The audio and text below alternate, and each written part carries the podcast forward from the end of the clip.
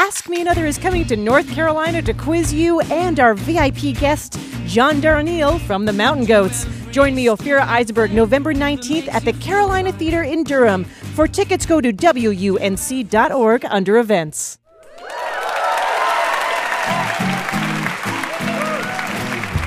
From NPR and WNYC, live from New York Comic Con Super Week, it's NPR's hour of puzzles, word games, and trivia. Ask Me Another. Here is your host, Ophira Eisenberg. Thank you, Jonathan. Fantasy, sci fi, horror, our very important puzzler is a master of all of those genres. From his novels, Coraline and The Ocean at the End of the Lane, to his landmark comic book series, Sandman, everything this guy touches turns to gold. Even a commencement speech he gave went viral and then turned into a book called Make Good Art. The premise being that bad things are going to happen in life, but as an artist, your job is to make good art. Easy for him to say, he's amazing. My book would be called, Hey, at least you tried. He's captivated us with his words and his imagination. Our VIP is Neil Gaiman.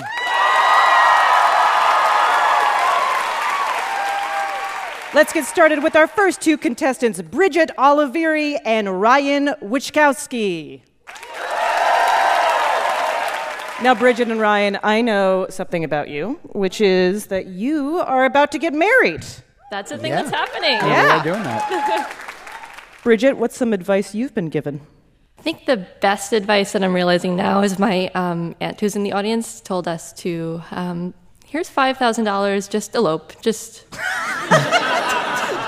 just do that. Just avoid the whole. Just avoid the whole thing. And a year later, that was some really, really good advice. Because it, it's stressful putting together these events, right? yeah, I am not the biggest party planner. Um, it's a disaster. Good words to start with. Let's start there. You know what? I love it when people are just dead honest on the stage. Ryan, is, does it, is it a disaster? Yeah. Yeah, perfect. All right. But we have a great game. This game is called 300 Spartans Can't Be Wrong. We don't have 300 Spartans, but we do have something even better. Our one man house band, Jonathan Coulton. No pressure. I will try to be as good as 300 Spartans. This game was inspired by the action movie 300, which was based on a graphic novel by Frank Miller. And in both the book and the film, King Leonidas of Sparta deals with war messengers from the kingdom of Persia by kicking them into a well and yelling this. This is Sparta! It's very angry. Yeah, at the end of that clip, it's not like things all worked out. No. There's that sound of like, uh oh. So in this game, all the answers will rhyme or sort of rhyme with Sparta. Okay, and of course, you have to give us your best Spartan yell. For example, if I said this digital encyclopedia was published by Microsoft until 2009, you would say, This is Encarta!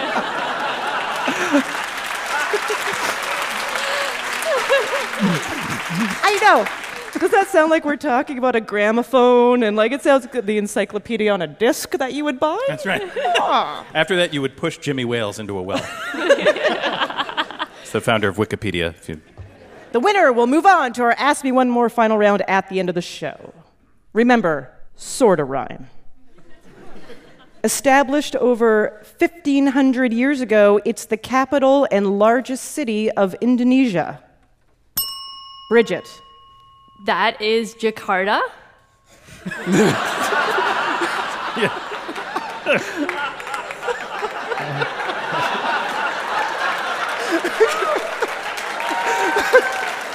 It's like you're a Spartan from the town over. yes, you said that is Jakarta. You can also say this is Jakarta. Either way, you're right. Over there, it's Jakarta.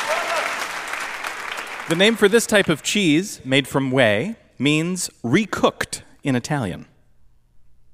Just translate from the Italian and you'll have the answer. Bridget. So this is ricotta. That's right. Yeah. This document signed by King John of England in 1215 is one of the landmarks of constitutional law. Ryan. Uh, this is the Magna Carta. All right, Spartan, I want to hear it from you.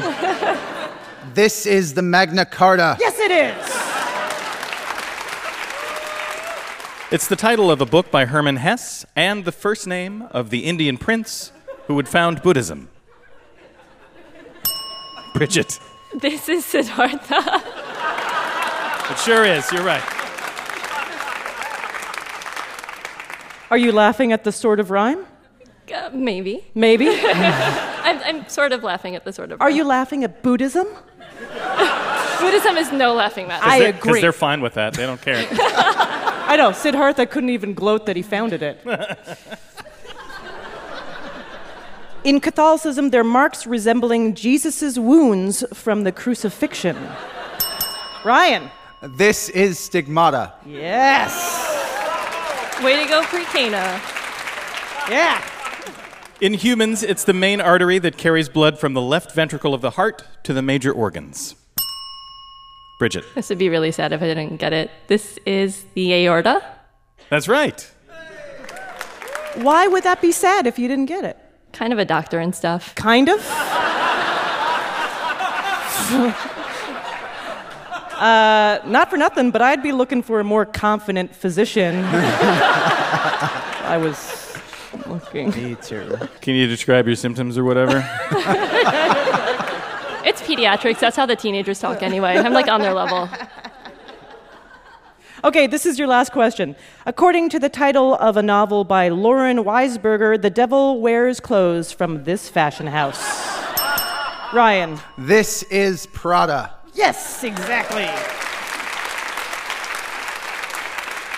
Let's go to our puzzle guru, Art Chung, and find out how did our soon to be married contestants do? I'm going to have to admit they weren't the most inspiring Spartans of all time. but Bridget, congratulations, you're moving on to our Ask Me One More final round.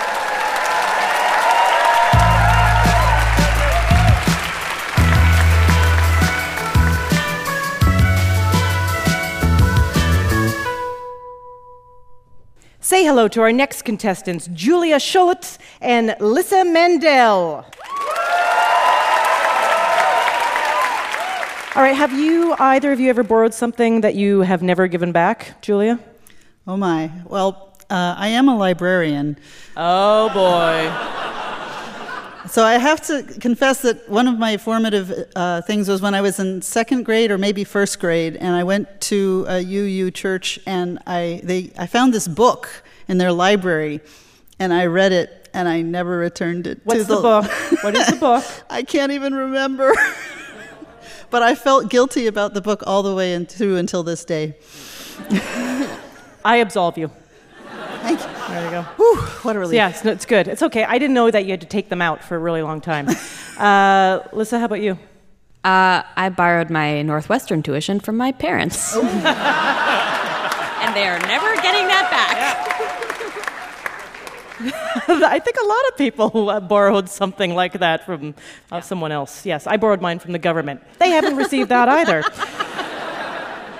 This round is called Something Borrowed. Many English words are called loan words because they are words borrowed from other languages. So we'll give you a clue with the language of origin and a literal English translation, and you tell us the familiar word. word.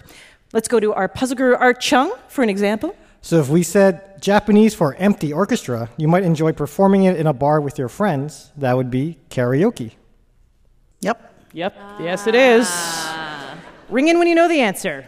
If you're amused by the misfortunes of others, you're experiencing this German word for damage joy. Lissa. Schadenfreude. Yeah! My favorite. If your life feels like it's reached a dead end, your house may be located in one of these French for bottom of the bag. Lissa. Cul-de-sac? Cul-de-sac, yeah. Make no mistake, this early form of a shotgun comes from the Dutch word for thunder gun.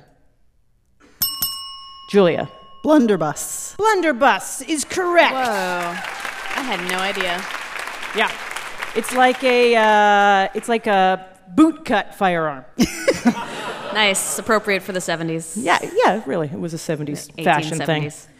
1870s. This creature's name comes from the Afrikaans for earth pig, perhaps because it digs in the ground and makes a pig of itself, scarfing up ants and termites.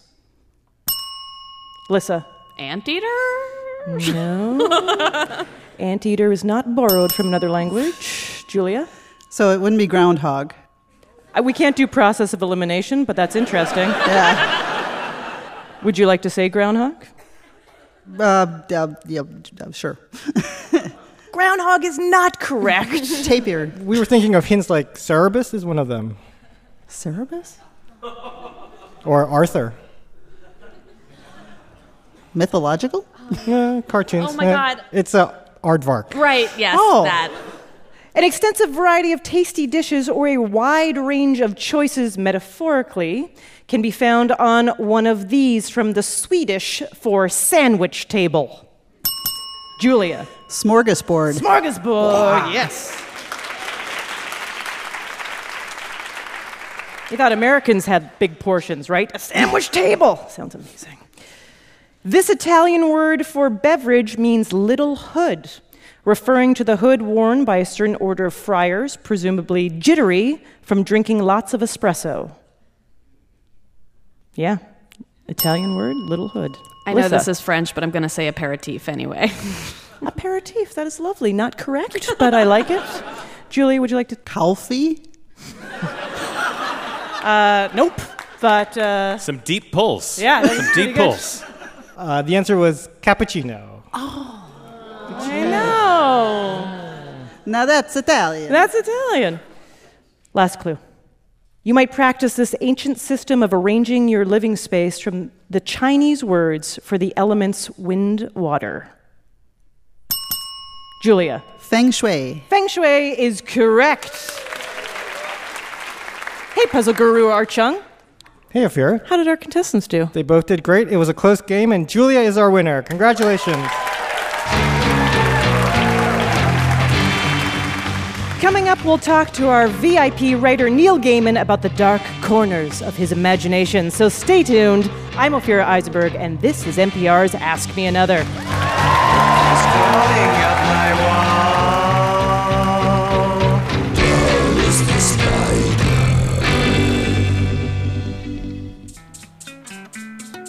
This episode of Ask Me Another is brought to you by Trunk Club. I would love to have a personal stylist. That would be amazing. But you know who really needs it? Our house musician, Jonathan Coulton. And guys in general, you need it. Trunk Club is the answer. Guys, you get matched with a personal stylist who gets to know the kind of things you like and look good in. And they handpick a selection of clothes just for you. They pack it in a trunk, send it to your home. You keep what you like, you send back the rest. Shipping is free and there is no monthly obligation. So what do you have to lose except for that t-shirt with the holes in it? Just check out Trunk Club at trunkclub.com slash ask. Thank you so much for listening to Ask Me Another. There are some other great NPR podcasts that you should check out, like Snap Judgment, hosted by the wonderful Glynn Washington. Okay, so you know, we all have an instinct, a homing signal, and even when we try to ignore it, it drives us back to the place where everything got started. That, my friends, is a Snap story. These are stories that connect, they captivate, and they invite you to listen close. So check it out. Snap Judgment. Find it on iTunes under podcasts.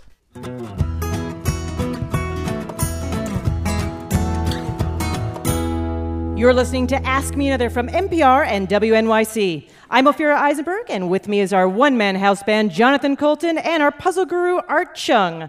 But now let's welcome our very important puzzler, Neil Gaiman.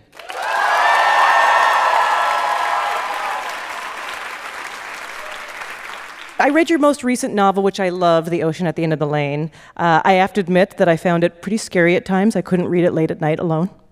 Do you normally read books late at night alone? Yes, I do.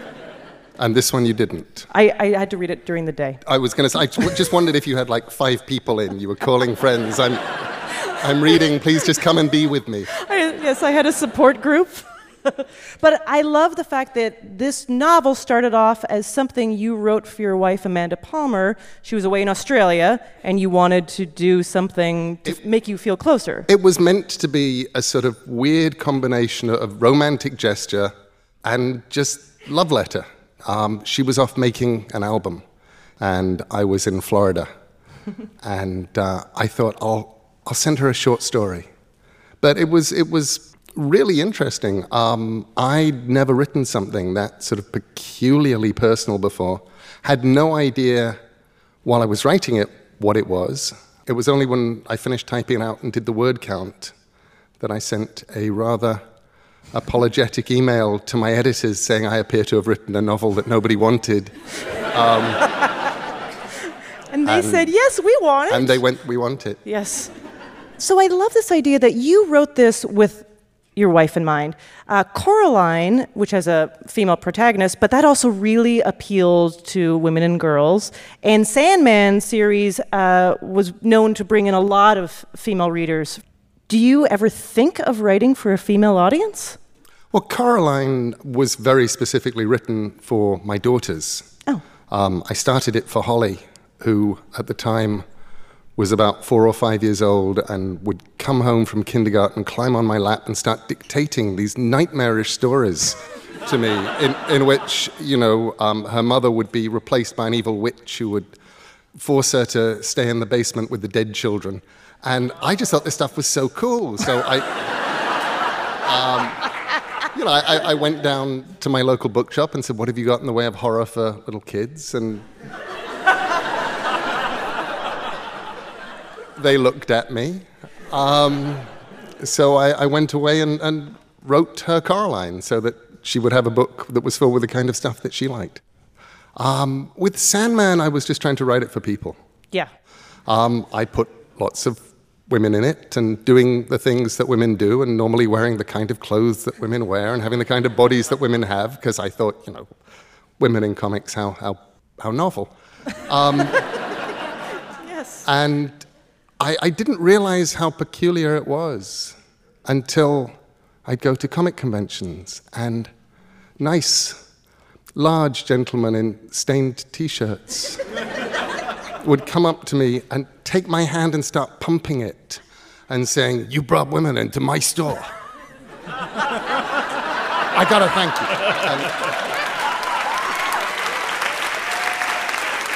And, and you know, the urge was always to say, well, if you sweep it, they'll come back.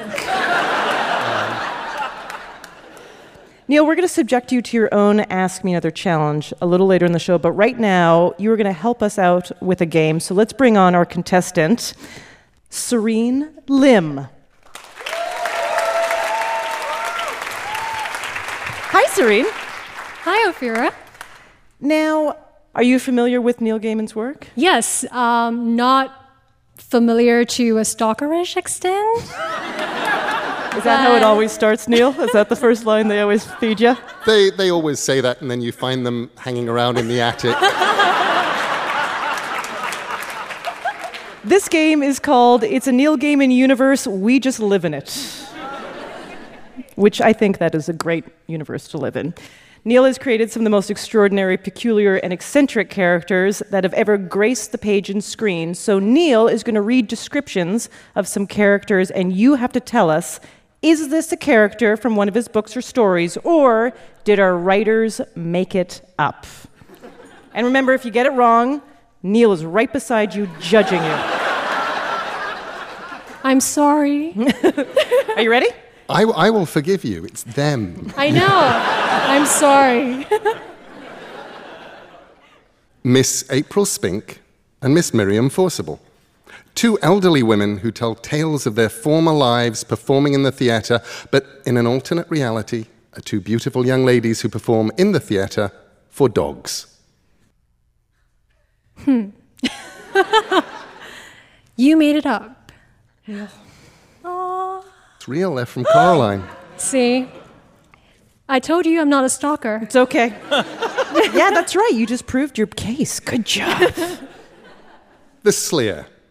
An ancient, very large, snake like creature with three heads and a body composed of creepy bits and bobs, distorted faces of the dead, the corpses of various species, that sort of thing.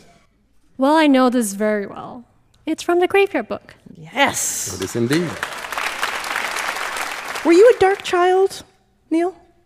You were describing that your daughter came to you with all these stories. I'm not sure. I was a bookie child. You were a bookie I was. I was much more bookie than dark. I was the kind of child where, where my parents would frisk me before family events and find the book and lock it in the car, um, and then be disappointed when somewhere at the event I would find a book and just sit under a table where nobody could get me and, and go back into bookland.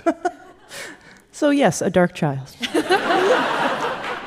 Dr. Wainscott and Sootsby, a palsied phrenologist and his mute assistant, whose primary duty is to collect specimens of Londoners' bad memories. On the weekends, they play trombone for passers by in Covent Garden. Uh, well, I think you made it up. It is from a novel called Dusk Gardens, which was made up by the writers of this show. I just thought it amusing that they, your, your writers came up with the name Dusk Gardens, which is almost impossible to say without hawking on somebody. I would never call a book Dusk Gardens because booksellers gobbed on all over America would be complaining. Canticle Foster, a short, squat man who carries a white cane and who literally sings for his supper. Any food he croons about will magically appear. He dislikes boats. He dis- dislikes boats. Do you dislike boats? I quite like boats. Then I think it's made up. It is from the BBC TV production Left Hand Road, which again was made up completely.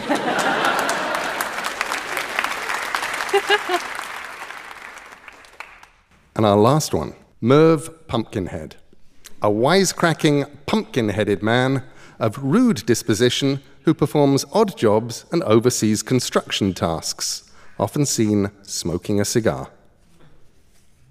I don't find this character familiar at all.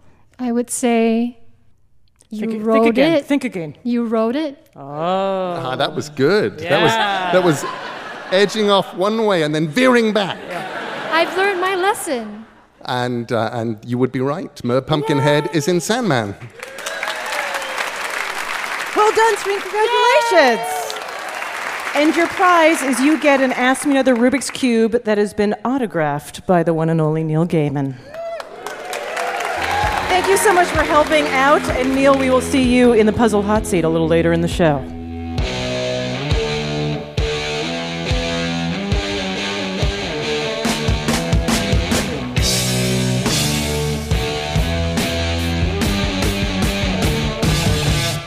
For a game called Heroic Tunes, let's welcome Brendan Gillett and Andrea Sarumi. So we're at Comic Con Super Week, so obviously we need to talk about superheroes. Jonathan, if you had superpowers, would you use them for good or evil? I think I would probably use them for good. When I play Grand Theft Auto, I feel bad committing crimes.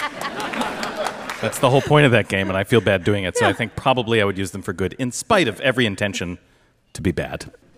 I'm too nice. Yeah, you're a softie. Andrea? Um, evil? Uh, what kind of evil? Um, it would be for two reasons, especially because my superpower would be being obvious and incompetent. and the reason would be I think evil is a good way of uniting people to rise up for good. Oh, so you would basically sacrifice yourself. I would just be a real evil idiot. Ah. well, I know a lot of places you'd fit in. Um, Brendan. Uh, I would use mine for good. Uh, my answer is not nearly as. I know that was very thought I know out. that's like very Watchmen, like Ozymandias, and you know, uniting people through killing them. That's good. I'm not quite there. Um, my superpower would be that my torso could be on fire while my hands were ice, which is about three degrees away from my current body temperature distribution at all times. And I guess it would be good, but I'd probably just end up going into sports medicine.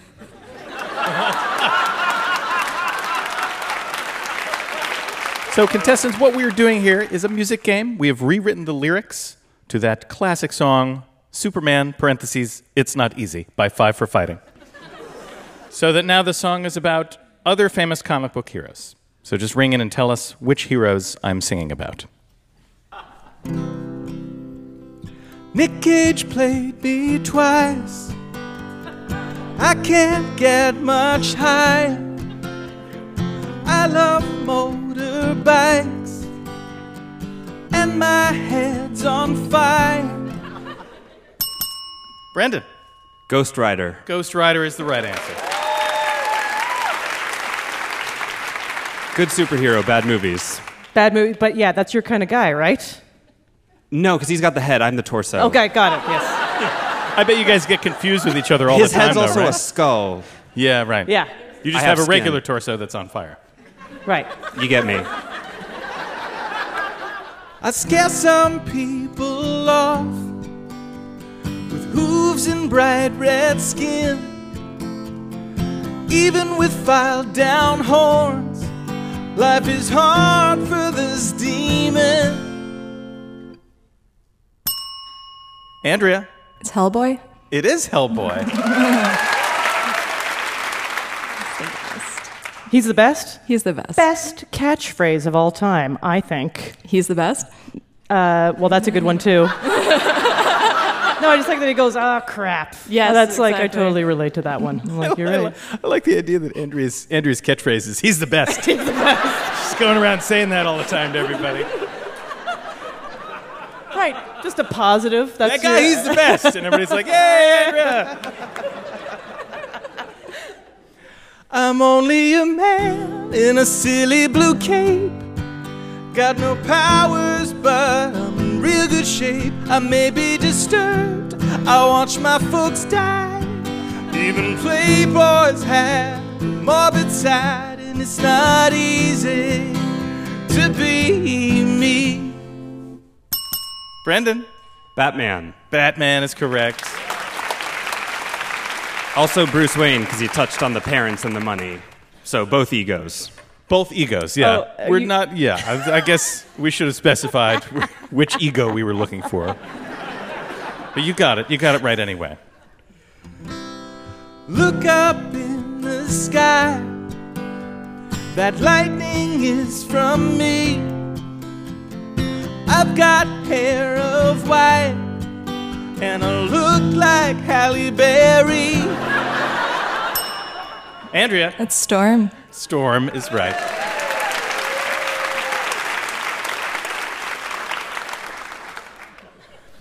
I'm smart and I'm blue, but don't be alarmed.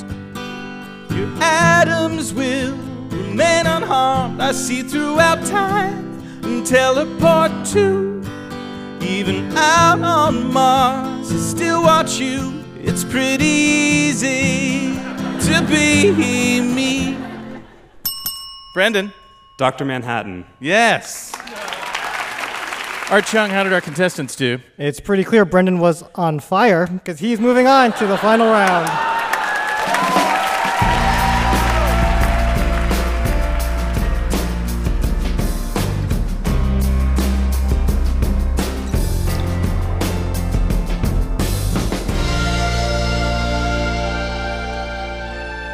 Let's say hello to our next contestants, Ken Rosin and Kara Dolan. Ken, you have a very odd tendency, which you have a compulsion to need to figure out what celebrity people look like. I don't know if it's an annoying tendency, It's and an it's one of these things that comes to me. Okay. And it's um, it's it's a challenge to keep my mouth shut. All right, Jonathan Coulton. Oh, the cowardly lion. I guess that counts as a celebrity, yeah. Kara, did people tell you anyone specific? Well, I it changed through the ages. When I was a when I was younger, I was Pippi Longstocking. Oh, 'cause Oh, you I had don't long see that, braids. though, no. But uh, in high school, I graduated to Janis Joplin. Janis Joplin is awesome. That's Janis a good Joplin one. would be good. You need the glasses. Yeah. Yeah. This round is called One Letter Away from Fame. Uh, every celebrity knows that one little thing can change her or his career drastically, like a little forgotten sex tape. It's all different. No, it turns out if you take even a single letter away from a celebrity's name, they become something completely different. So let's go to our puzzle guru, Art Chung, for an example. So, Fear, if I said the star of World War Z lost a letter in his first name, he'd become a piece of lingerie because his name would be Bra Pitt. Hmm, yep. All right, here we go. If this Shawshank Redemption actor lost a letter in his first name, he'd turn into a musical instrument. Ken. Organ Freeman. Yes. If this Iron Lady actress lost a letter in her last name, she would become a bacterium that causes a scratchy throat. Scratchy throat. Ken. Meryl Streep. That's right. Her full name is actually Meryl Streptococcus, Streptococcus B. If the creator of Grey's Anatomy and Scandal lost a letter in her first name, she'd become a Japanese car maker. Ken. Honda Rhimes. That's right. Shonda Rhimes. Shonda Rhimes, that's right. If this star of Gravity and Up in the Air lost a letter in his last name, he'd just sound crazy. Kara. George Looney. George Looney. If the Prince of Bel Air lost a letter in his last name, he'd sound like someone who's gone over to the dark side of the Force. Kara. Will Sith. Yeah.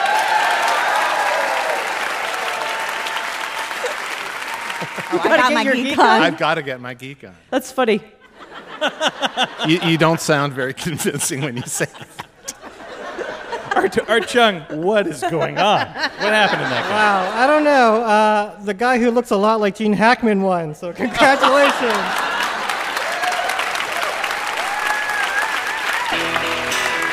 Coming up, we'll put fantasy author Neil Gaiman in the puzzle hot seat for a game he would have aced when he was nine years old. So stay tuned. This is Ask Me Another from NPR.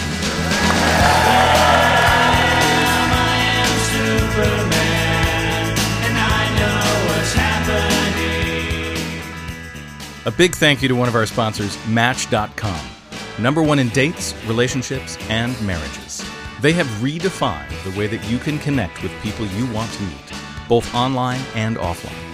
With nationwide events and the ability to search and communicate with other members, it's no surprise that every year, hundreds of thousands of people find love on Match. And for our podcast listeners, Match is offering the opportunity to try out Match.com for seven days completely free. Just go to trymatch.com to get started with your seven days free today.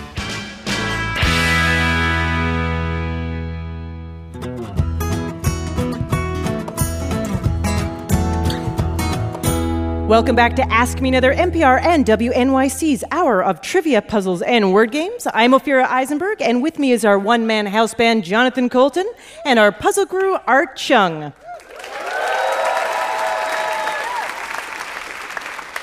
Coming up, we've got a creepy quiz for our VIP, Neil Gaiman, about Gilbert and Sullivan. But first, let's meet our next two contestants, Ty Lazauskas and Casey Zakroff. Casey, you are obsessed with squid. I also love squid, but you Yes. study it for, I do for my PhD. for your PhD. squid. I, I need a squid fun fact. Squid fun fact. So squid can actually differentially control the color of their bodies so that they can communicate different messages to the other squid on either side of them. So they could say make one side of their body dark and the other side of their body splotchy so they can communicate different messages as they swim alongside each other. Right. They're two faced. cool. That is cool. Ty, you work at uh, National Geographic TV. Yeah. In a, for a cool show. Yeah, um, I work on a show called Brain Games in the art department. So recently I was late to one of my friends' going away parties because I was like, I need to figure out how to make this magic chocolate puzzle work. I'll be late. I'm sorry. So that's what being in the art Right. department is like sad, lonely. So, in this game, what we've done is we've mashed up names of fictional comic, sci fi, and fantasy characters with a medical disease or condition. It's like a hypochondriac's Comic Con. I'm not that kind of biologist. so, you have to tell us the name of the made up ailments. Let's go to our puzzle guru, Art Chung, for an example.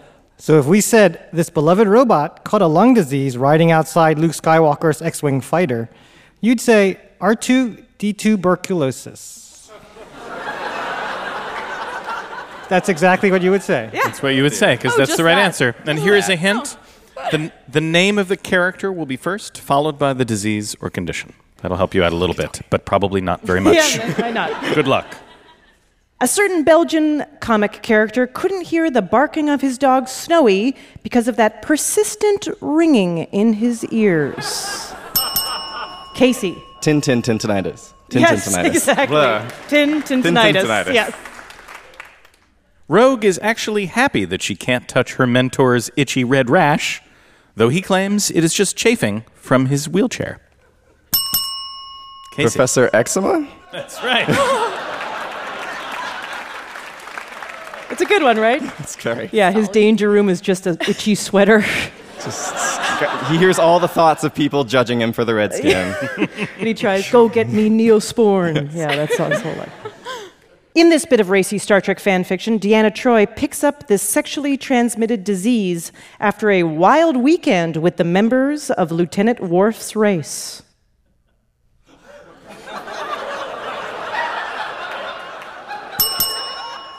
Casey. Klingonorrhea? Yeah. That's bad. It's very bad. You do not want to get that. I know, you're horrified, right, Ty? You're I, horrified. I had nothing. I was like, red shirt syphilis. I don't. I had nothing.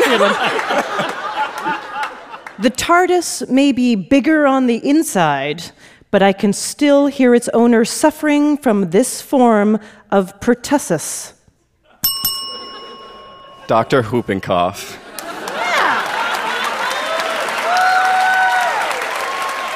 Sorry, that just made my life a little bit. Yeah, yeah, yeah. You do have a TARDIS on your shirt. That's a little. With a squid attacking it. Yeah, yeah. Keanu Reeves' character in The Matrix may have been the one, but those triple helpings of dessert sure didn't help his chronic weight problem. Morph- Ty. Morpheobesity. Oh no, no, no, no. I'm. Eh. Um, neobesity. Neobesity is correct. All right, this is your last question. One of the reasons Dave wanted him to open the pod bay doors was this special kind of bad breath exhibited by the Discovery One's onboard computer. Casey. Halitosis. Exactly. Art Chung, how did our contestants do? That was one tough game. And Casey, well done. We'll see you in our final round.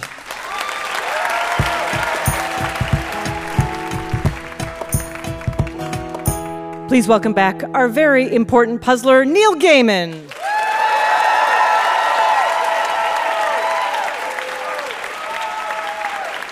Neil, we asked two things from our VIPs. We asked them to tell us what kind of quiz they would like, and then we asked them to give us a prize that we will give the grand winner of the show. Now, your prize that you gave us is a pot of honey, but not just any honey. No, it's honey from my hives in the Midwest. Um, You're a beekeeper. I am a beekeeper. How long have you been a beekeeper? I've been a beekeeper since about 2007 when I read my first articles about colony collapse disorder and thought everybody should have a hobby that could kill them. And so that was mine. And it looks clear and quite beautiful. It is very, very pretty summer honey. Does it turn you young again? Does it turn you young again? I could lie. Now, for your quiz, you admitted an amazing fact to us that when you were nine, you won a newspaper quiz that was about Gilbert and Sullivan. Yes, Art phoned me up and um, asked me strange personal questions. and somewhere in there, I have no idea how it, how it came out, uh, I admitted to having the only competition I have ever won in my life, apart from getting three questions right on Wait, Wait, Don't Tell Me. um, but they were true or false, and God, they were easy. Uh, was actually, at the age of nine, winning the Gilbert and Sullivan competition in the local newspaper in Sussex, England. What did you get? What was your prize? My prize was two tickets to a local production of Patience um, in a local school, and I went along, and being a snotty little nine year old, I, I was not terribly impressed with the production. It wasn't up to. They were like two stars, by the way, Yeah. two stars. All right, well, see how much you remember about 19th century operettas. now, if you get enough questions right here, Rebecca Miller of Louisville, Texas, is going to get a Ask Me Another anagram t shirt. You winning is There going are to give stakes. someone else a prize. That's right. I'm sorry, Rebecca. So we're going to start with a little musical clue here. I'm going to replace some words from what is probably the most famous Gilbert and Sullivan song, the Major General song. Your job is to sing the correct lyrics. Oh, dear God. Hang on. Uh, hang, hang, hang on. You did. You, you used the word "sing" there. Yeah. Yeah. Whatever approximates that for you in your world, you can you can mumble them or or uh, it's fine. I'm not going to hold I'll you. I'm not going to judge you when you're singing. Just your correctness. Okay, go for it. All right. I know our mythic history, King Arthur's and Sir Caradoc's. I answer hard acrostics, I have a pretty taste for paradox. I quote in elegiacs all the crimes of Heliogabalus. In conics, I can floor peculiarities parabolas. I can tell undoubted Raphaels from Gerardas and Zophades. I know the croaking chorus from the frogs of Aristophanes. Then I can hum a fugue of which I've heard the music's dinner for. And whistle all the airs from that TV show, Mary Tyler Moore. And whistle all the airs from that infernal nonsense Pinafore. Yeah.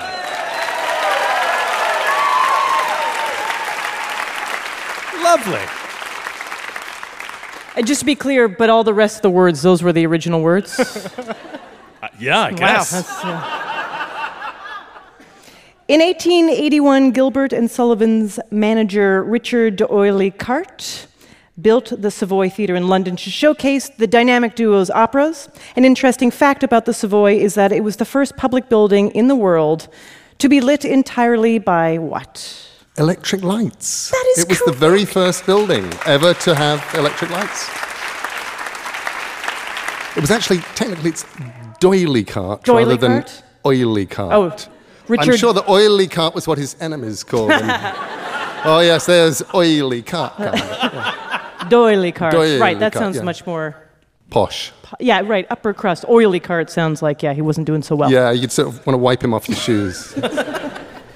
William Rehnquist, the former Chief Justice of the U.S. Supreme Court, was a big Gilbert and Sullivan fan. And in 1995, he added four gold stripes to the sleeves of his judge robe. I didn't know you could just do that. but he was copying the costume of Lord Chancellor from a local production of what Gilbert and Sullivan? Iolanthe. Exactly, yes. Is that a favorite?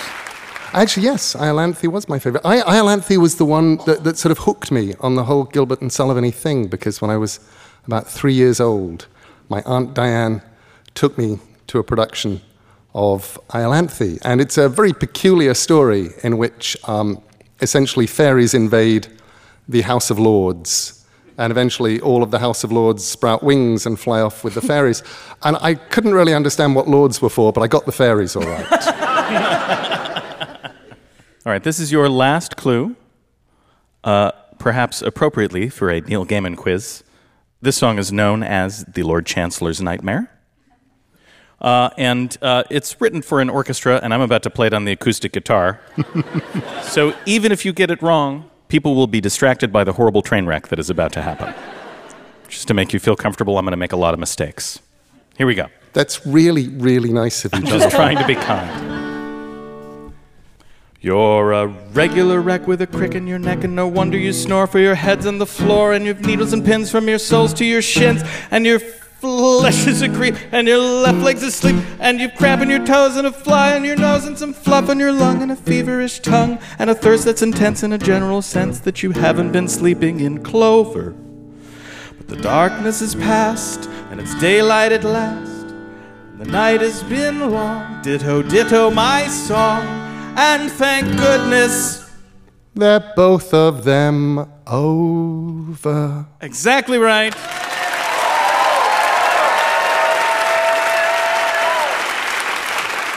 It's over. It's over. You did it. Congratulations, Neil Gaiman. I live. you have won. You live. And does the nice lady get her t shirt? The nice lady gets. It. Yes. Yes, she gets an Ask Me Another Anagram T-shirt. All right, this is a song called uh, Creepy Doll. This is a song of mine. It is about a doll that is creepy. We're only going to do a little bit of it, but to make it extra creepy, we're going to have Neil Gaiman read the lyrics aloud instead of me singing it. In a creepy way. In a creepy way.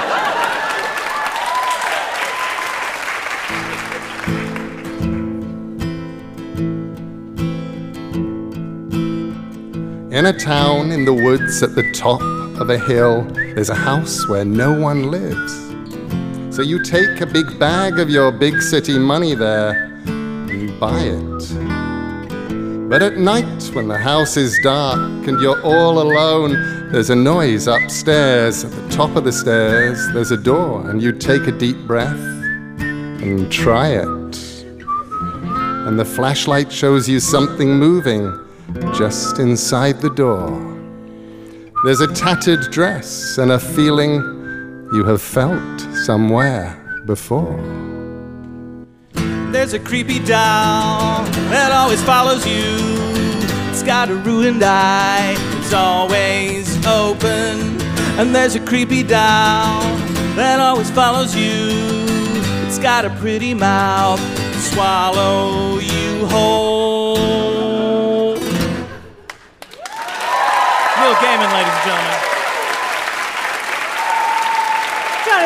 Coulton, Neil Gaiman.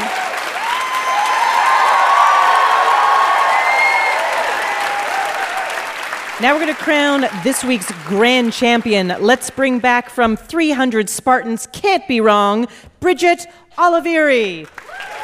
From Something Borrowed, Julia Schultz.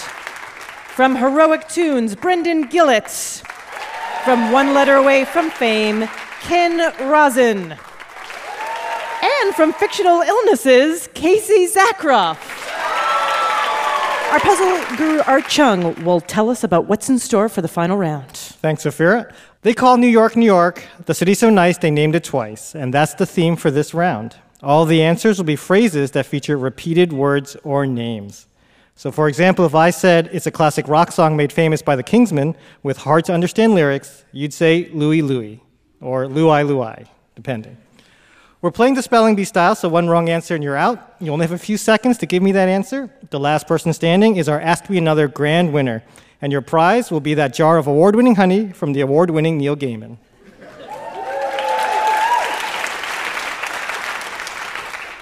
Here we go. Bridget, if you want to talk turkey, you might want to make this sound. Gobble gobble. That's right.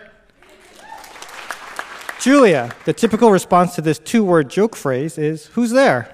Knock, knock. Who's there? Knock, knock. Correct. Brendan, it's a sweet treat whose French to English translation would be good, good. Bon bon. That's right. Ken, it's a leggy dance perhaps seen at the Moulin Rouge. Can can. Can Can is correct. Casey, this film stars Jim Carrey as a lawyer who has a problem controlling the words coming out of his mouth. Liar, liar. That's right. We're back to Bridget. Bridget, the odds that flipping a coin will come up heads or tails? 50 50. 50 50 is correct. Julia, it's the longtime slogan of Little Caesars restaurant chain. Cheese, cheese. No, I'm sorry, that's incorrect. Let's see if Brendan knows. Brendan it's the longtime slogan of Little Caesars. Pizza, pizza? That's right. Thank you, Julia. Ken, newsboys would yell this phrase followed by read all about it. Extra, extra. Extra, extra, you got it. Casey, this song was a hit for both Tommy James and the Shondells and Billy Idol. I don't know. You don't know. All right, let's step aside. Bridget, do you know the answer? No, I don't think so. Oh, I'm sorry. Okay, step aside. We're going to go to Brendan. You spin my head right round, right round. No, that's incorrect. Let's see. Ken, if you know the answer, you're our grand winner. Mony Mony. Mony Mony is correct.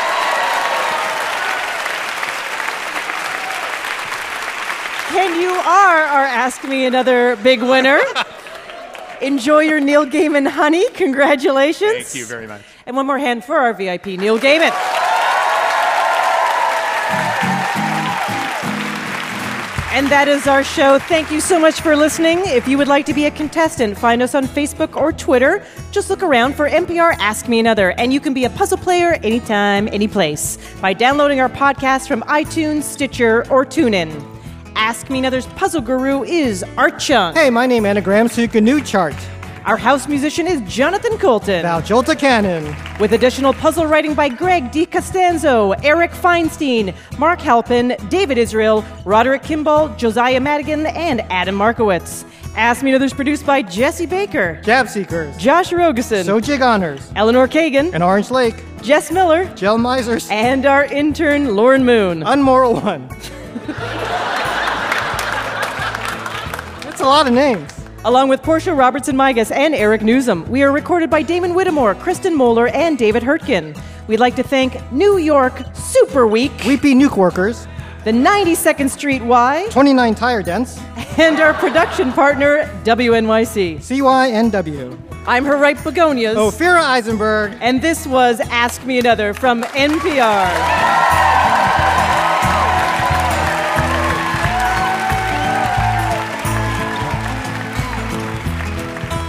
Support for this podcast comes from Angie's List, helping consumers take the guesswork out of hiring local service companies. With access to ratings and reviews, exclusive discounts, and service offers on plumbers, landscapers, HVAC professionals, house cleaners, and more. Now offering an updated app for iPhone and iPad to help consumers complete home maintenance and improvement projects from anywhere. And for our podcast listeners, there's a special 40% discount on the annual membership fees. Go to angieslist.com and use promo code NPR40 to get it. That's NPR40. Next time on Ask Me Another, NPR's hour of puzzles, word games, and trivia, comedian Hannibal Buress brags that he can do anything sell knives, wait tables, coach a youth basketball team. It was almost like live action video games. Like, hey, put your hands up uh, in his face. This is like Avatar with seventh and eighth graders. Join me, Ophira Eisenberg, and find out how Hannibal fares as our puzzle guru.